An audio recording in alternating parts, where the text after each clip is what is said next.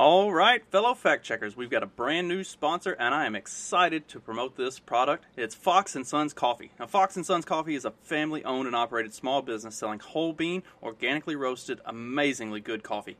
On their website, Steve, the company's founder, describes how his love of coffee started with special Saturdays with his dad when he was growing up. Steve wants to share his love of coffee with you and the entrepreneurial spirit with his sons. Check out the website, foxinsons.com and take a look at their best offer a monthly subscription for three bags of coffee with free shipping for $38.89. Also, Steve's been on the show. He's a friend of the show. He follows us on the morning after as well as here on Fact Check This Podcast. Steve is a great dude, great company to support. So go check out Fox and Sons Coffee and get your morning started off right with a bag of delicious Fox and Sons coffee. Let's start the show. This episode will be completely taken out of context. Welcome to the Fact Check This podcast. All right, Fact Check This podcast. And for the next couple episodes, I'm going to hit some uh, not as pleasant or fun topics. I'm going to hit some kind of deep, dark, horrible shit. And without further ado, let's just jump straight into the deep, dark, horrible shit on this first one. Uh, we're going to be talking about when Twitter refused to take down child porn, even as the victim's parents begged for its removal. So the full headline here is As the censor chief, Vijaya Gadde is fired. Read how Twitter had refused to take down child porn, even as victims' parents begged for its removal. On Friday, October 28th, the head of legal policy, trust, and safety at Twitter, Vijaya uh, uh, Gadde, was booted out of service by the company's new owner, Elon Musk. Gadde, who spent 11 years at the social media giant, had earned the distinction of being the censor chief of Twitter. She was responsible for terminating the Twitter account of U.S. President Donald Trump and killing the Hunter Biden story, which impacted voting in the 2020 U.S. elections. However, during her tenure, Twitter failed to remove videos of child sexual abuse despite repeated requests by the minor victim and his parents and this is from Eliza Bleu. Uh, check her out all over the place. She's really good on the child trafficking stuff and the the uh, children being exploited and everything else. Reminder: a 13 year old minor survived minor survivor begged Twitter to remove a video sexually exploiting him. Twitter reviewed the content and said no. They had his government ID showing that he was a minor at the time. The video had over 160,000 views and over 2,000 retweets. The background of the controversy. In 2021, a 17 year old boy, John, uh, alias John Doe, filed a lawsuit against Twitter for not removing two child pornography videos featuring him, despite multiple requests to the social media giant. The victim informed us that the videos were shot when he was just 13 years old. He accused Twitter of allowing the dissemination of disturbing videos and profiteering from his traumatic experience. The teen had alleged that, had alleged that sex traffickers, posing as a 16 year old female classmate, had lured him for a chat on Snapchat. After exchanging nude photos with the traffickers, he was subjected to blackmail. And this is again from Eliza Bleu on her Twitter.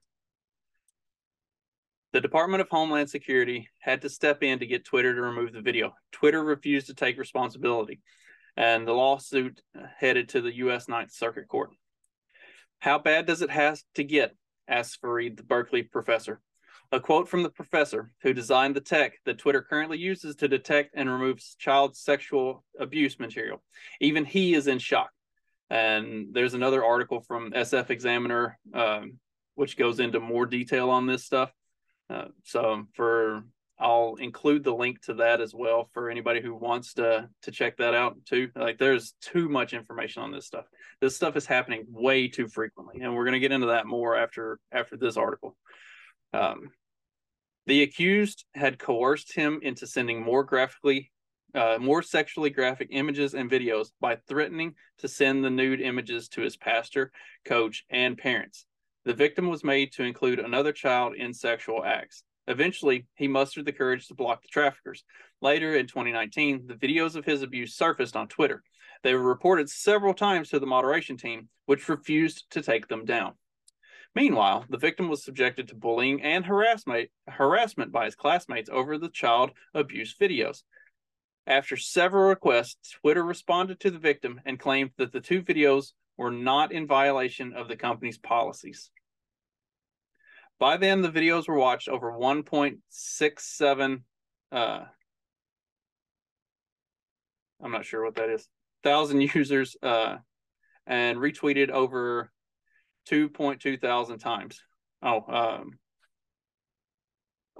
anyway, it was only after a formal complaint to the Department of Homeland Security that Twitter acted against the user that posted the videos.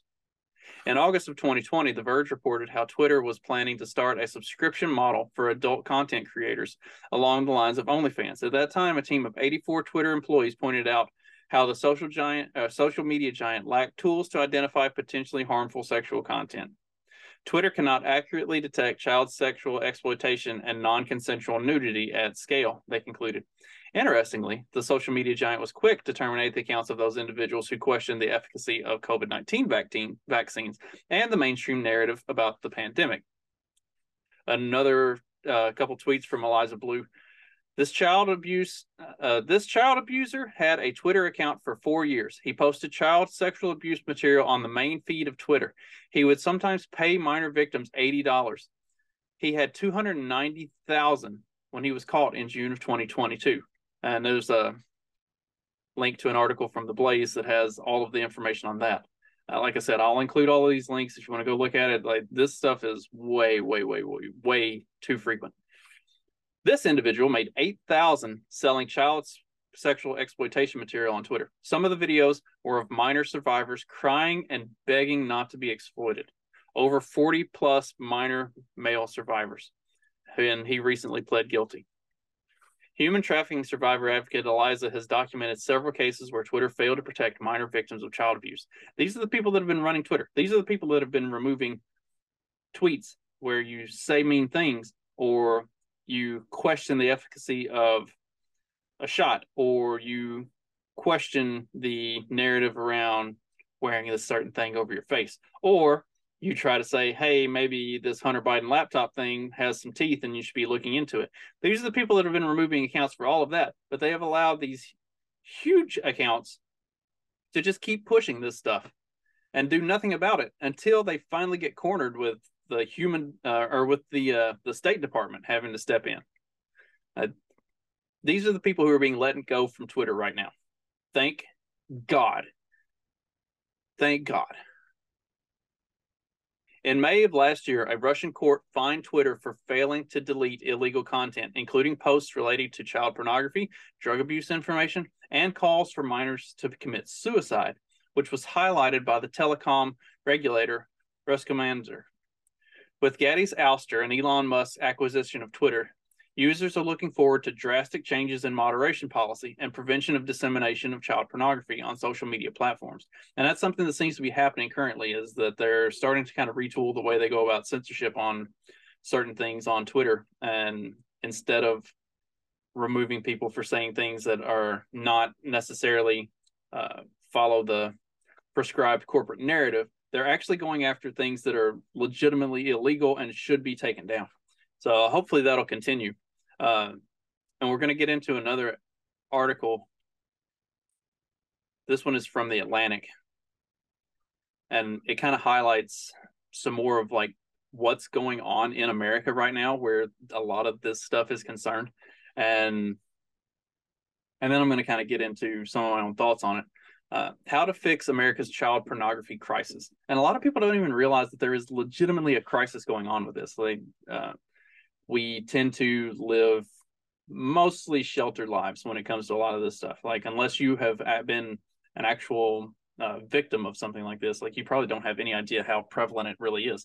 Uh, same with the sex trafficking and stuff like that. Like people talk about it, but nobody really seems to understand like just what's going on and you would think that people would start asking more questions after the whole Epstein Island thing, but nobody wants to talk about that. Nobody wants to ask any questions about that. Mostly because if you do ask the wrong questions about that or talk too much about that, then uh, you know, uh, you end up with the cameras turned off in your cell late at night or something.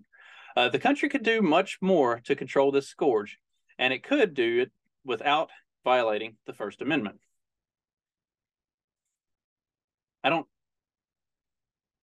I don't see how this is a First Amendment, how child pornography is a First Amendment thing. I, that's I'm pretty sure the founding fathers believed in black and white, right and wrong, good and evil, and there were some things that were not intended to. It, it's the uh, it's that old the the letter of the rule, not the spirit of the rule. I think that's where uh, there should be some room for distinguishing. America is in the grips of two kinds of child pornography problems. The first involves the production of child pornography itself, the abuse of children photographed, filmed, and monetized. And the second involves the remarkably early age at which children are now exposed to pornography when they start to see images that shape their minds and hearts. And this is from the Atlantic. Keep that in mind. This is from the Atlantic. And this is not an old article. This is from September of 2022. So let that sink in. Both have profound costs. The terrible toll of child sexual abuse requires little explanation. Many girls and boys who have survived and carry the consequences for a lifetime and become the almost endless ability, and because of the almost endless ability of porn consumers to find, download, and upload the same images, survivors can be traumatized again and again. The consequences of childhood sexual exposure, while in no way comparable to the trauma of these those exploited, are also becoming clear. Women and men are reporting that their relationships are twisted and distorted by early exposure to porn, and that's contributing to an immense amount of pain, exploitation, and heartbreak. But our nation doesn't have to consent to child ex- sexual exploitation or child sexual exposure, as terrible as as terrible but inevitable costs of freedom. Our culture and our government possess tools to deal with these problems, and those tools are consistent with the First Amendment. The challenge is in doing so with enough creativity and pugnacity to take on a ubiquitous, resilient industry. Child sexual abuse may be almost universally reviled, but it is also widely consumed, including on some mainstream porn websites. A survey of recent media investigations reveal that some rather staggering scandals. Investigations of the popular porn sites OnlyFans and xHamster have uncovered thoroughly inadequate controls on child pornography. A Twitter plan to allow users to sell OnlyFans style porn subscriptions floundered when an internal study determined that Twitter cannot accurately detect child sexual exploitation and non consensual nudity at scale. Most notably, in 2020, the New York Times' Nick Kristof wrote a searing story called The Children of Pornhub that highlighted how remarkably easy it was to find child pornography on Pornhub and described the high cost of abuse to the young girls who survived it. More recently, one of the young women Kristof profiled, Serena Fleites, filed a lawsuit against MindGeek, the company that owns Pornhub, and Visa, claiming that both companies had violated the Trafficking Victims Protection Reauthorization Act, which grants trafficking victims a private right of action against traffickers and against beneficiaries of trafficking ventures by knowingly taking part in the monetization of child porn. Fleites' allegations make for tough reading. MindGeek, she claims, employed a bare bones team of as few as six, but never more than 30 untrained minimum wage contractors to monitor the millions of daily uploads. Even more alarming, she alleged that the moderators were paid bonuses based on the number of posts they approved, not the number of posts they rejected. As the judge in her case noted, such an incentive structure suggests that content moderation was not the goal. Using children to make porn is plainly abusive. Permitted children to see porn may not create the same kind of trauma, but it has profound negative effects nonetheless. Last September, Michelle Goldberg wrote an important column for the New York Times that contained this exchange from the feminist philosopher Amia Srivanas' book, The Right to Sex. In a class at the University of Oxford, Srivanas writes that she could, uh, she writes, she asked, could it be that pornography doesn't merely depict the subordination of women, but actually makes it real. Her students said yes. Srivanan asked a follow up Does porn bear responsibility for the objectification of women, for the marginalization of women, and for sexual violence against women? And according to Srivanan, they said yes to all of it. Pornography is warping the minds and hearts of young men, as many writers, both here at the Atlantic and elsewhere across our country, have noted. It can create wildly unrealistic expectations of sexual performance, and in the worst case, it can lead men to believe that women expect or even enjoy degrading or violent sexual practices. Young women already know this. They need only look at their experience and the experience of their friends. It's easy to see why porn can have this effect, especially on young minds. Many porn sites are full of depictions of domination and abusing behavior. A survey of news reports and court documents detailing the contents of porn sites reveals much of it is disturbing. Barely legal videos are deliberately filmed to make it appear as if grown men are having sex with young teens, and many of the allegedly barely, legal videos aren't legal at all. Videos depicting real or simulated sex and assault proliferate on online, and even pornography that depict that clearly depicts adults consenting performers portray sex that is utterly alien from the experiences of most couples. Moreover, the cost of porn, porn are not borne only by women, though women are the principal victims of a form of entertainment that seems virtually lab engineered to attract the male gaze. Many young men don't have the slightest clue as to what normal sexual activity looks like, and they feel the pressure to perform like the performers they've watched for years. They expect women to like what female porn stars seem to like, and thus they place impossible expectations on themselves and their partners. A memorable 2018 Atlantic cover story on America's sex recession, The Decline of Young People Having Sex, discussed widespread availability of pornography as one of the culprits. Young men are replacing sexual intimacy with masturbation, and that is resulting in a cascade of negative academic, social, and sexual consequences. And this is something that Pete and I talked about when we talked about the Nazi book burnings and stuff that was um, stuff that was proliferated through all of Weimar and German culture at that time. Porn was readily available. It was something that was widespread, very common. Same thing for the fall of the Roman Empire. If you look at that, like pornographic material, stuff like that, not obviously it's not on the same uh, scale as what we see today. The same for Weimar, but it's the same thing. Like it was pornographic uh, pornographic in nature. It was that type of stuff was widely popular and widely um, available during the the peak and then fall of the Roman Empire. So like this these these things tend to uh, like we've said before, like history doesn't history doesn't necessarily repeat itself, but it does tend to rhyme. And you see a lot of these same a lot of these same themes pop up over and over again throughout history as we look at as we look at the decline of civilization and culture. Yet that's far from the only cost of early male exposure to pornography. In many cases, it starts a process of character deformation in teen boys. Because parents disapprove of their kids viewing porn, boys learn to cover their tracks. Some grow practiced in deception, and they carry this pattern of deception into adult relationships, where they shield porn habits from their partner. Countless marriages have been rocked by revelations that the husband watches pornography secretly and compulsively.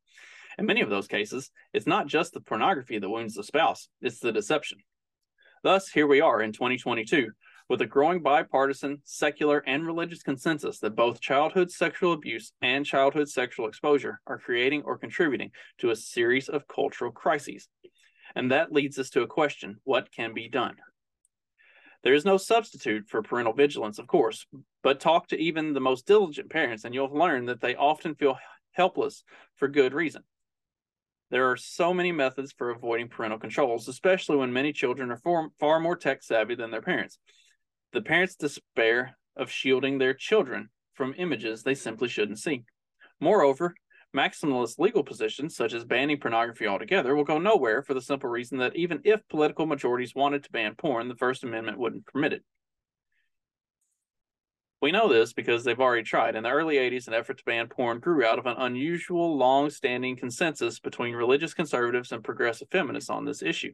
Many religious conservatives have always viewed pornography as inherently immoral. A number of second wave feminists, led by Catharine MacKinnon and Andrea Dworkin, also viewed this as discriminatory.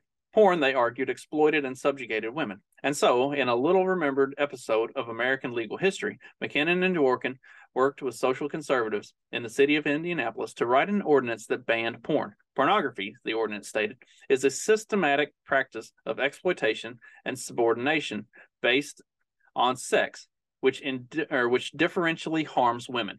It was deemed central in creating and maintaining sex as a basis for discrimination. The legal theory was creative. It tied pornography to then nascent legal doctrines, expanding definitions of sex discrimination. But it got wiped out in a court. A federal trial judge struck it down. Then the court, the Federal Court of Appeals for the Seventh Circuit struck it down, with Judge Frank Easterbrook writing the majority opinion. Then, lest there be any doubt of the outcome, the 1986 Supreme Court summarily affirmed the Seventh Circuit without full briefing and without oral argument. Eleven years later, Supreme, the Supreme Court made its point yet again.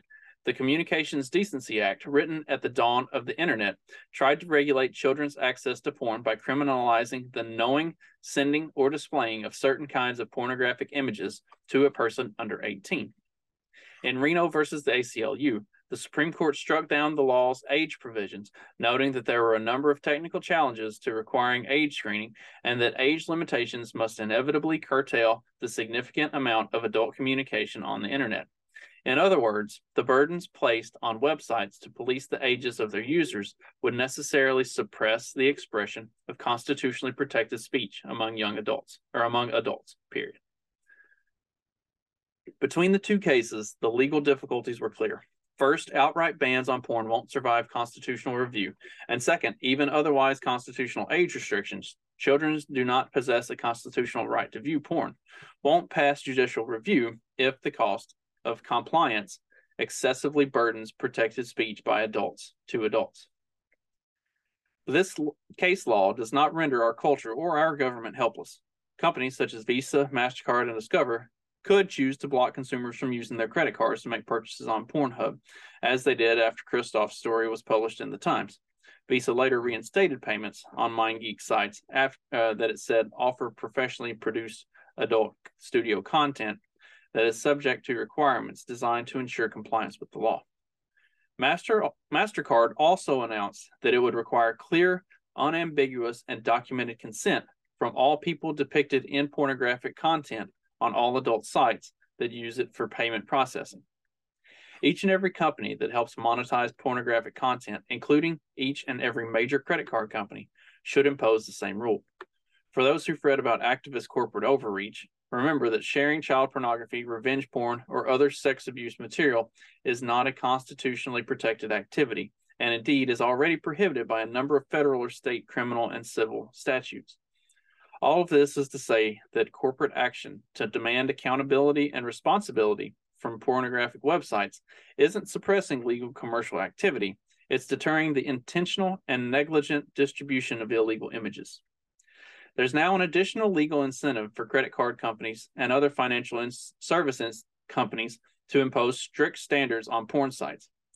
In July, a federal district court judge refused to dismiss uh, Serena Fleites's lawsuit against MindGeek and Visa. The court noted that the emotional trauma that the plaintiff suffered flows directly from MindGeek's monetization of her videos and the, the steps that MindGeek took to maximize that monetization. Moreover, the court de- detailed MindGeek's astonishingly, astonishingly strong response after Visa's reaction to Kristof's story, which included removing 10 million videos from Pornhub. So as soon as the money got involved, and Visa said, no, no, we're not going to allow payments to be made to your website anymore. Then they stepped in and started looking for stuff and started removing stuff. MindGeek was far more responsive to Visa than it allegedly was to even victims who complained about abusive materials on its sites. Shortly after the ruling, Visa and MasterCard suspended the use of their cards for ad purchases on MindGeek and Pornhub. Visa CEO and chairman Al Kelly said that the company strongly disagreed with the court's ruling, but that it created new uncertainty about the role of MindGeek's advertising, and that Visa cards can't be used to purchase advertising on any MindGeek accounts. This should be the beginning, not the end, of corporate responsibility. Financial services companies should choose to do business only with those entities that rigorously age gate their content. The United Kingdom is cu- currently considering imposing a legal obligation on porn providers to block minors from their sites.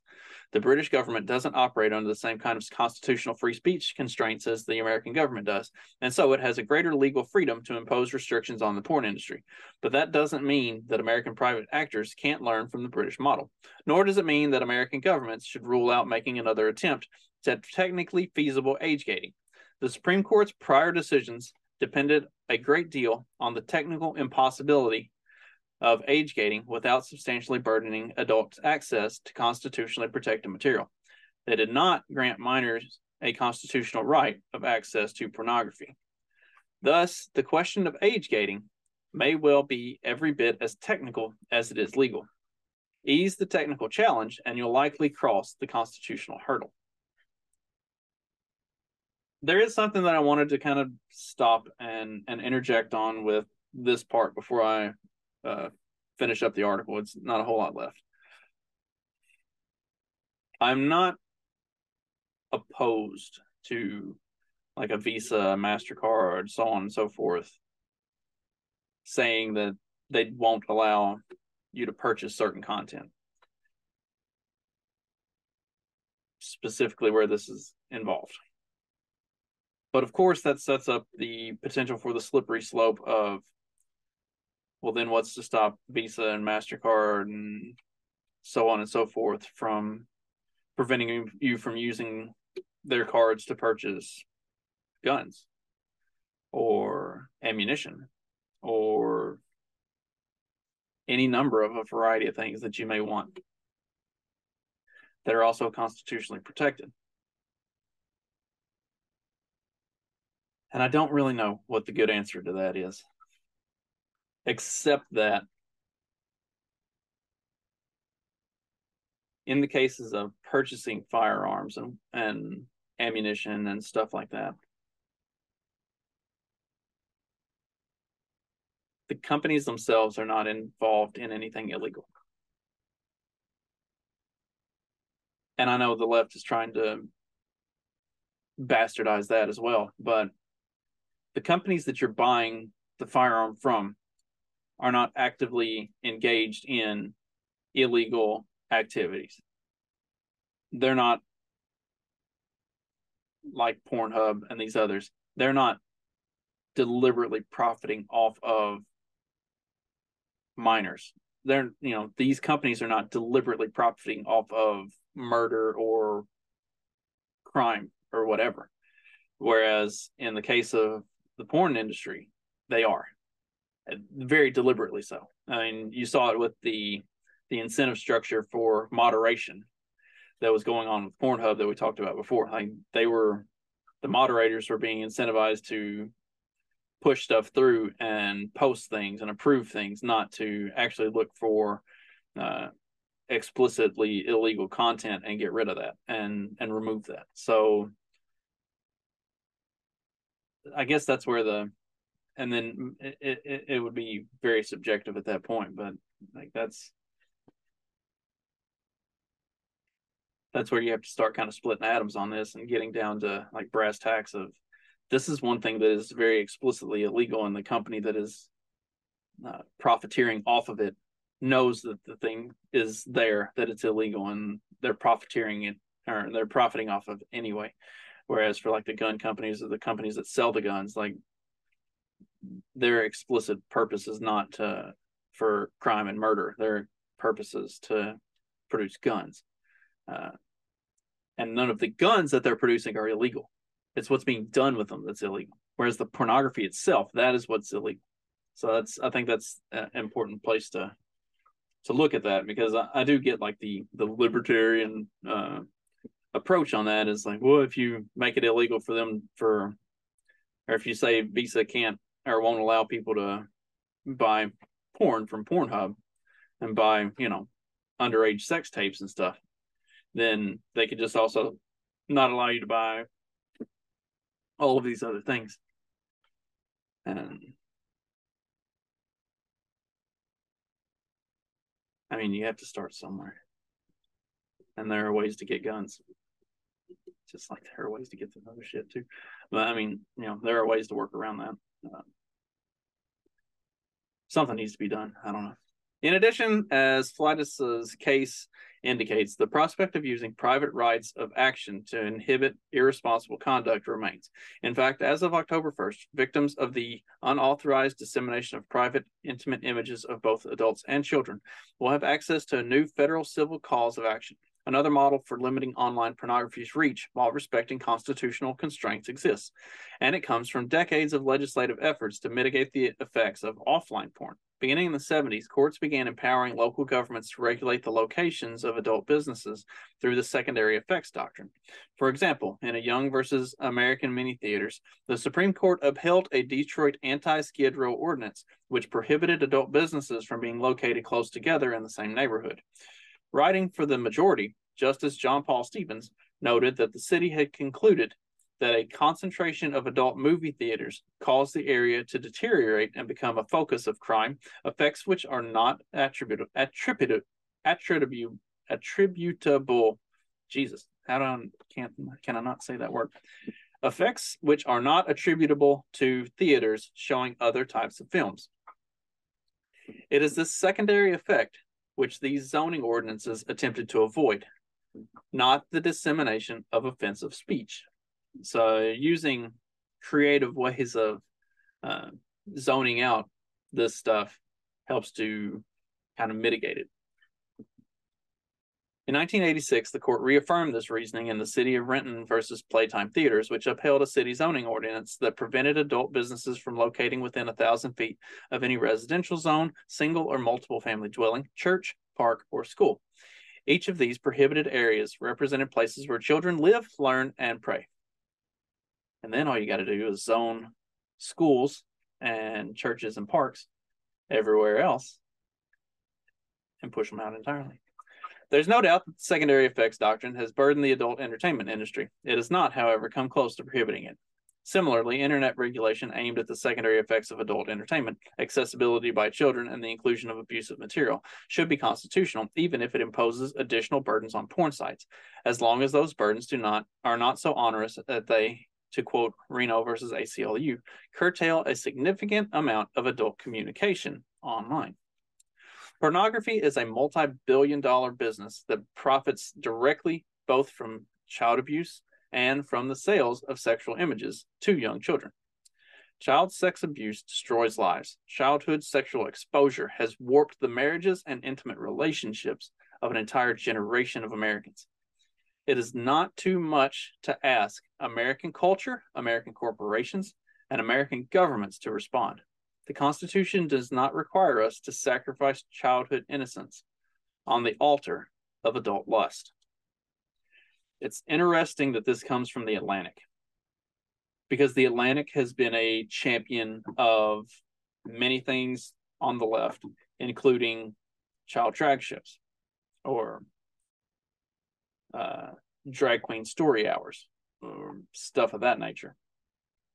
These these things that are sexually explicit and are showing trans women performing sexual things of a sexual nature specifically targeted for children.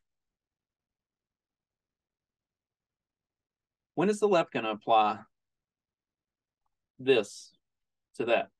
Oh, wait, they don't. They only care about it when it's something that's creating a stir, when it's something that can be used for like women's rights or or something like that. But then they refuse to define what a woman is and go back to pushing for drag queen story hour and these trans strip shows with children involved.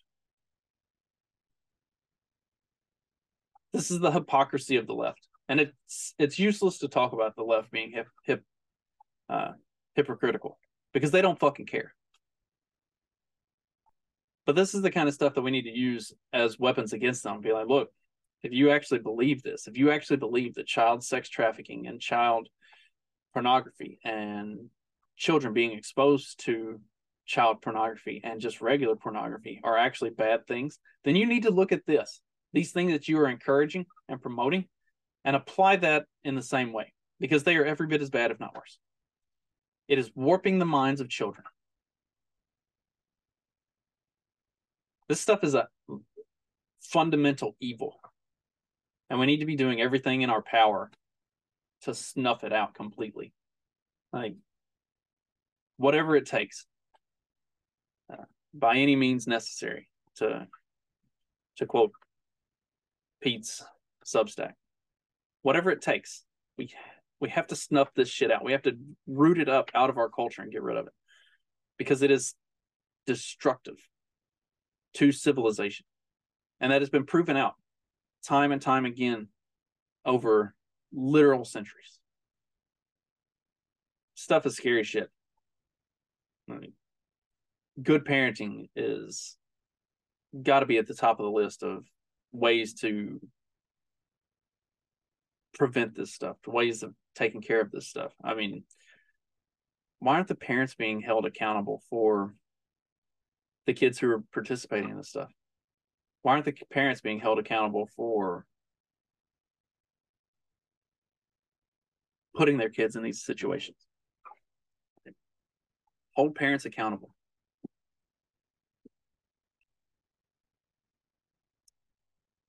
Pull this stuff up by the root and get it out of society. Uh, I mean, it starts at home. We have to we have to be vigilant about this stuff. have these hard conversations. That's that's another problem that parents don't want to have hard conversations with their kids. And I, I mean, I get it. I don't want to have hard conversations with my kids any more than anybody else does, but but I do it, and it's it's unpleasant, and and we get through it. And, and I I try to teach my kids, not just lecture my kids, like have a conversation about this sort of stuff and get mutual understanding on what we're looking at and what we're talking about and what what's going on because this stuff like parenting is going to be the key to moving forward and and, and fixing what's broken in society. And this is a huge thing that's broken in society and it's fucked up on so many levels. Check out all these articles that I'm going to post with this. It's it's a whole lot of shit, but man, I I don't think people have any idea how bad it really is, and people need to know how bad it is because it is. This is something. This is a thing that could be like a watershed type of thing. That if you talk about this stuff on an election trail, on a campaign trail, and you use this as a weapon against the left to be like look, these are all of the things. These are the stats. These are like this is what's going on. While y'all push for drag queen story hour and sex shows that kids are participating in with their parents watching watching this trans strip shows and shit like this. This is what you're doing to our children. This is what you're doing to our society if this was weaponized against the left, they would never win another fucking election. I think even their base would turn against them if they started to see what's going on with this shit.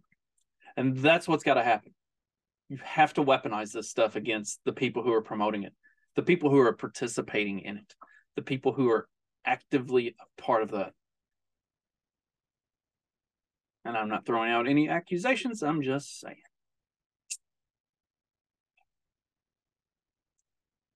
hope you learned something from this. Hope you get something useful out of these articles.